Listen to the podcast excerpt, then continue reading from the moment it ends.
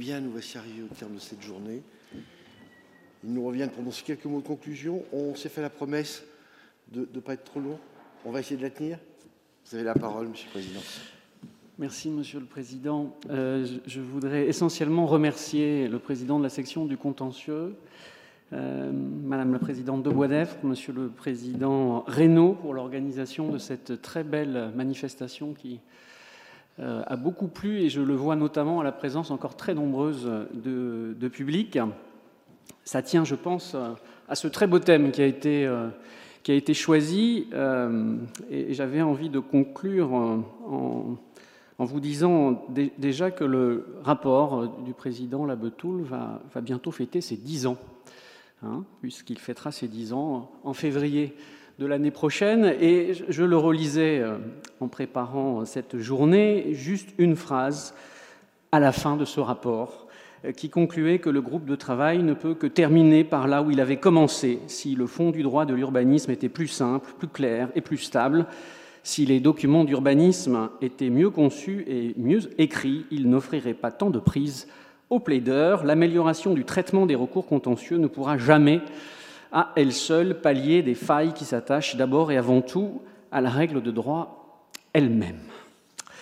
Eh bien, je crois que cette journée et malheureusement l'illustration que le problème n'est pas tout à fait encore réglé, car ce que je retiens de cette journée, c'est que le droit de l'urbanisme présente plusieurs caractéristiques, celle d'être un droit sous tension euh, en permanence, tension dans l'utilisation des sols, euh, tension en besoin de logement, tension en contraintes environnementales, en enjeux économiques, et puis aussi en sensibilité euh, de plus en plus exacerbée euh, des citoyens, des habitants par rapport aux, règles de droit euh, qu'ils cherchent à s'approprier, notamment au travers des associations dont il a été question. L'autre caractéristique de ce droit, c'est d'être un droit terriblement complexe. Les sources du droit de l'urbanisme, on y a fait référence toute la matinée, entre les normes communales, intercommunales, régionales, nationales, et on n'a pas trop parlé du droit de l'Union européenne, mais ça fait un cocktail euh, assez difficile à manipuler. C'est un droit instable,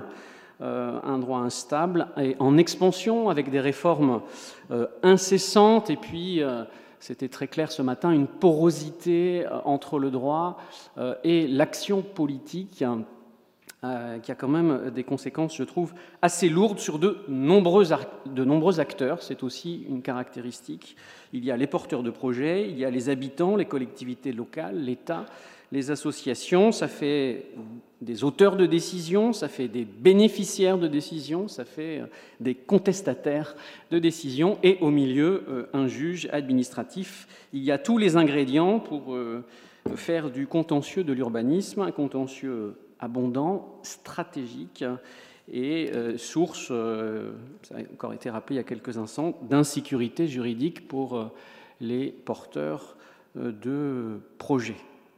Alors,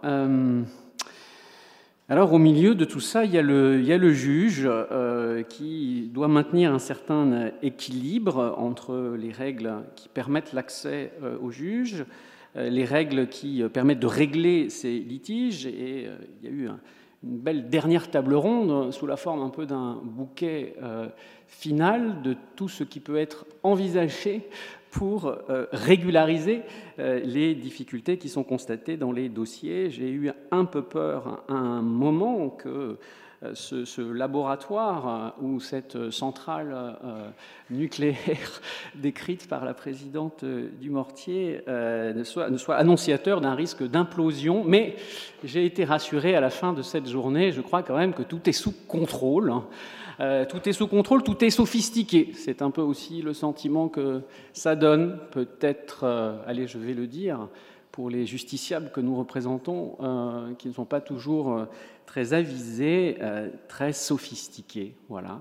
Mais, mais c'est probablement inhérent à tout ce que j'ai dit précédemment. Voilà ce que je voulais dire en conclusion et en reprenant la belle formule du président Labetoul ce matin.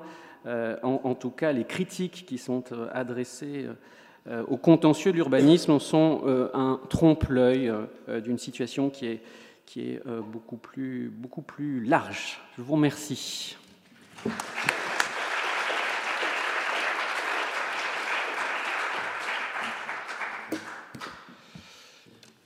Chers amis, on dit souvent que le juge administratif est un juge du quotidien. On l'a beaucoup dit d'ailleurs pendant la période de la Covid, où c'était particulièrement visible et, aujourd'hui, nous avons parlé d'un droit qui est un droit vraiment du quotidien. Tout le monde est ou est potentiellement intéressé par euh, les règles d'urbanisme, parce que ben, tout le monde un jour va avoir envie de construire quelque chose ou va voir construire à côté de lui quelque chose qui éventuellement lui déplaît.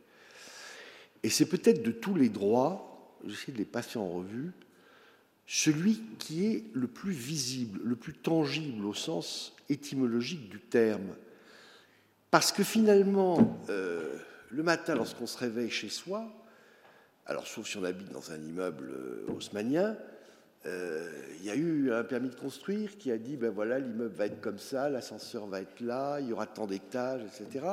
On sort dans la rue, la hauteur des immeubles, encore, sauf lorsque naît euh, Avenue de l'Opéra, elle a été dictée par euh, des hauteurs, des limites séparatives. Lorsqu'on va se balader dans la nature, ben voilà, on va avoir des espaces naturels protégés, préservés, des espaces humides. Et le droit de l'urbanisme, il est partout. Et on le voit, on le voit, et on y est sensible. Donc c'est vraiment un, droit non seulement du quotidien, beaucoup de droits sont des droits du quotidien, mais c'est un droit qui est particulièrement, particulièrement visible. D'une certaine façon, on baigne dans le droit de l'environnement, qui tout au, lourd, au cours de la journée, ce qu'on a bien senti également, c'est que c'est un droit où il y a des rugosités, des difficultés, des complexités, mais c'est un droit euh, par essence du vivre ensemble, pas au sens euh, galvaudé aujourd'hui, mais de la cohabitation. C'est un droit qui va organiser normalement, Monsieur le Président, le territoire, qui va dicter un nombre de règles, qui va dicter des règles de densité, des règles de constructibilité, etc., et qui va donc organiser la manière dont les uns par rapport aux autres, on va habiter, travailler, euh, aller faire des achats, euh, aller faire une activité sportive, etc. etc. Et c'est un droit qui, dans l'idéal, devrait être un droit de l'harmonie, mais évidemment, cet objectif est un objectif qui est euh, toujours poursuivi, pas toujours atteint.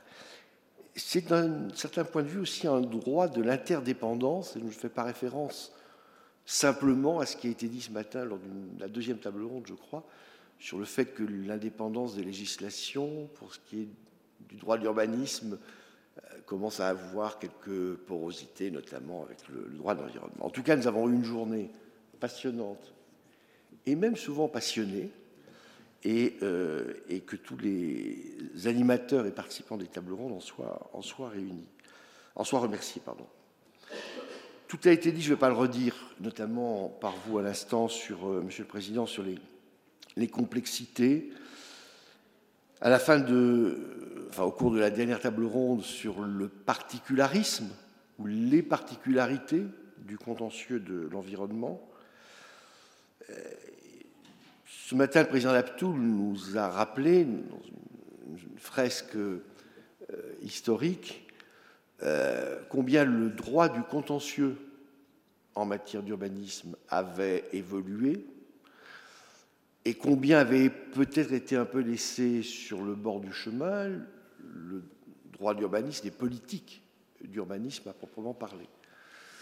Et qu'il me soit permis, parce que je suis très sensible à cette remarque euh, historique qu'a faite le président Laptoul, de dire qu'aujourd'hui, peut-être, on connaît encore ce type de travers lorsque telle ou telle politique publique a du mal à se déployer, on a peut-être tendance à se tourner vers le contentieux de cette politique publique pour raccourcir les délais, imposer des délais euh, maximum de jugement, à peine de dessaisissement, supprimer un niveau, euh, le niveau de l'appel. Et tout ceci n'est jamais très sain. J'en resterai là à ce stade. Quantitativement, le contentieux de l'urbanisme, c'est devant les juridictions du fond, tribunaux et cours, si j'enlève le 50% de contentieux des étrangers que ont les juridictions du fond, c'est autour de 12%. C'est beaucoup, c'est pas énorme, et devant nous au Conseil d'État, on est à 8%. C'est beaucoup, c'est pas énorme. Mais c'est un contentieux qui est d'abord exigeant, surtout pour nos collègues qui jugent au fond. Euh, c'est un contentieux qui est complexe, parce que les normes sont complexes, parce que les intérêts sont compliqués, parce que les moyens sont nombreux, qui est particulier, particulier dans les procédures, dans les règles de fond, et qu'il est encore plus depuis qu'on fait de la régularisation. Il a été beaucoup question lors de la dernière table ronde. Euh, lors des deux dernières sections du contentieux, on, a eu des affaires d'urbanisme. Donc il y a une surreprésentation en section, alors peut-être conjoncturelle, les affaires d'urbanisme. Alors vous aurez à attendre vendredi de la semaine prochaine, monsieur le vice-président du tribunal administratif de Strasbourg, pour avoir euh, la réponse dans l'affaire commune de Saint-Herblain. Mais euh, la présidente du Mortier a rappelé la décision Vinclair. Et puis nous avons beaucoup, on l'a vu au cours de la dernière table ronde, beaucoup de décisions que nous avons rendues ici au Conseil d'État sur ces questions de régularisation au cours des deux, trois dernières années. Tout n'est pas encore réglé. Alors le président Laptoul, ça a été rappelé ce matin par le vice-président, a dit il y a 20 ans de cela que le droit d'urbanisme, le construction urbaniste, est un laboratoire du droit. Et c'est encore vrai aujourd'hui parce que le laboratoire, ce laboratoire, qui va effectivement, j'espère, ne pas imploser ou exploser, euh, il est en train d'expérimenter la régularisation. Dans les Tours de France des tribunaux et des cours euh, auxquels j'accompagne une fois par mois le, vice-président, on a toujours une heure et demie euh, d'échange entre les magistrats et, moi-même sur des questions de contentieux qui se posent et, des, débats qui sont ouverts. Hein. C'est pas, je viens pas faire la leçon, je, c'est des discussions sur des jurisprudences. Il y a toujours, toujours, toujours une, deux, trois questions sur le contentieux de l'urbanisme et particulièrement de la régularisation. Et c'est normal, puisqu'on est encore au laboratoire, donc on est en train d'expérimenter.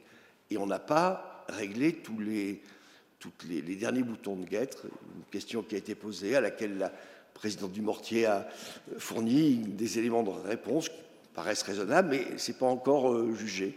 Il faudra le trancher un jour. Ce n'est pas très grave parce que, voilà, on a quand même en magasin, vous l'avez dit, euh, Monsieur le Président, déjà beaucoup de choses pour faire de la régularisation. Mais voilà, il faut encore euh, se, caler complètement. Si vous me permettez, pour conclure, deux choses sur cette régularisation. Je regrette que le vice-président de France Nature Environnement ait dû nous quitter juste il y, a, cinq minutes. Parce que ce que je voudrais dire, c'est que je crois que la régularisation en matière d'urbanisme n'a pas été conçue, et ne doit surtout pas être, ni du cache-misère, du cache-illégalité, ni du ripollinage, ni, puisqu'on a beaucoup parlé d'immobilier aujourd'hui, du homestaging. Euh, la régularisation, c'est la réparation d'une illégalité. Mais réellement, la réparation, ce n'est pas le rafistolage, c'est vraiment de la réparation.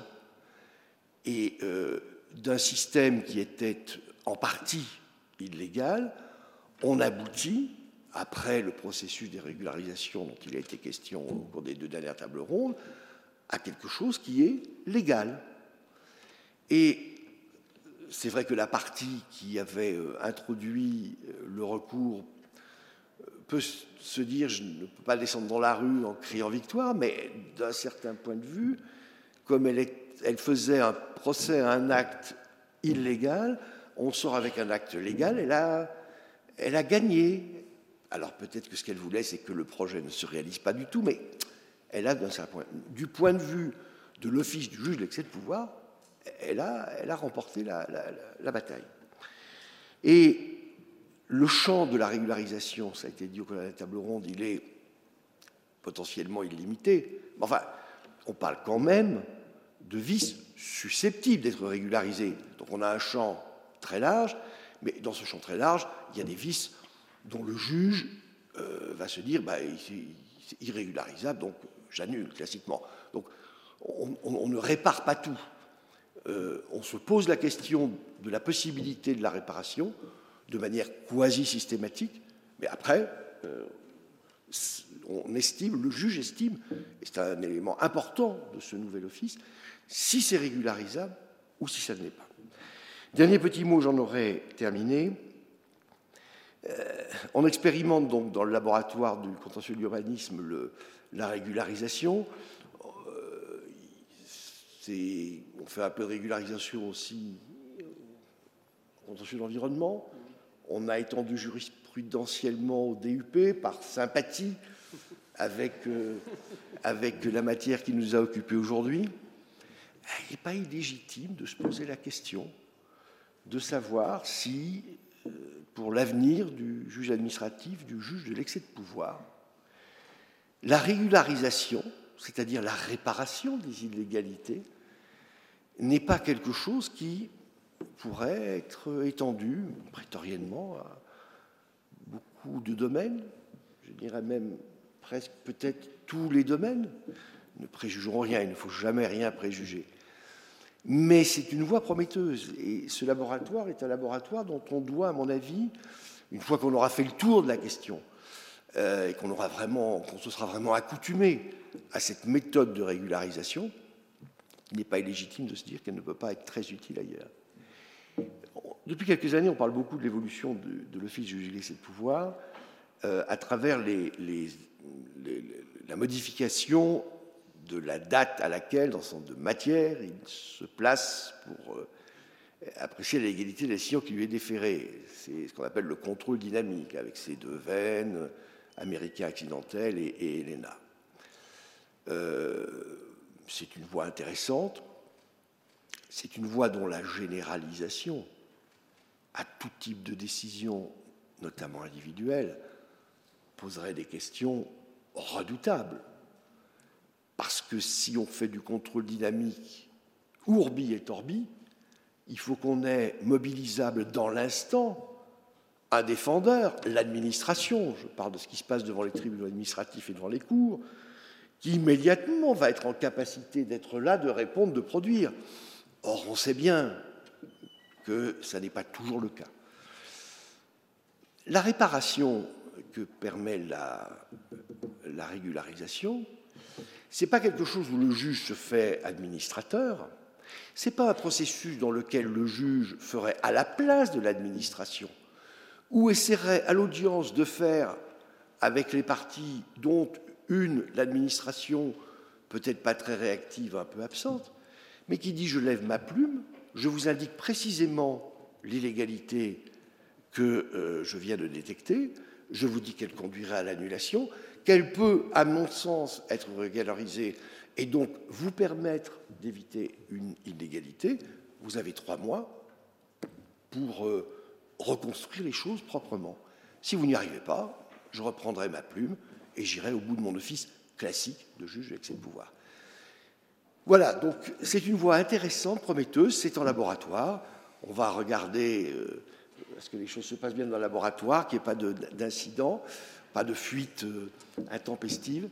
Mais en tout cas, je pense réellement, pour euh, parler sérieusement, que c'est quelque chose, la régularisation, qui euh, peut avoir de l'avenir dans le cadre de l'office du juge administratif et du juge d'excès de pouvoir.